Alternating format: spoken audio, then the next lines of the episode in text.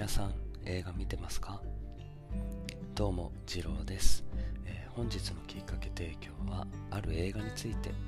お話をさせていただけたらと思います。よろしくお願いします、えー、その映画なんですけども僕が大好きな、えー、俳優さんジム・キャリージム・キャリーが主演をしている「トゥルーマンショー」という映画について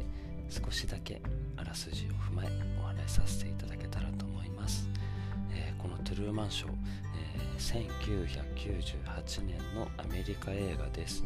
ご存知の方も多いとは思うんですけども、まあ、ジム・キャリーといえばねあのマスクが一番有名かなと思います。それを筆頭にですね基本的にと言ったらあれかもしれませんけどジム・キャリーはあのコメディーがとても得意な俳優さんとしてあの周知されてますよね。もう本当に大好きでジム・キャリーの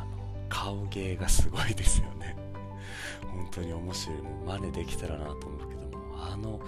表情筋の動かし方動かせ方はも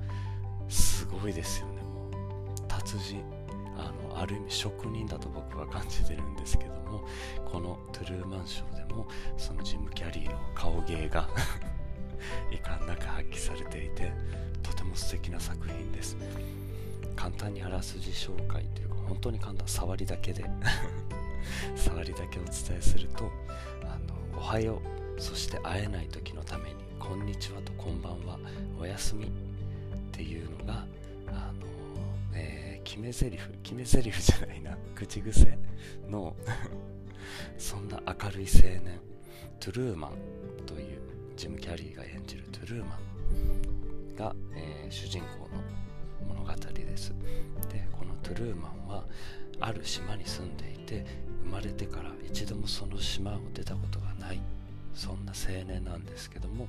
その青年が一日一日こう日々の暮らしの中で「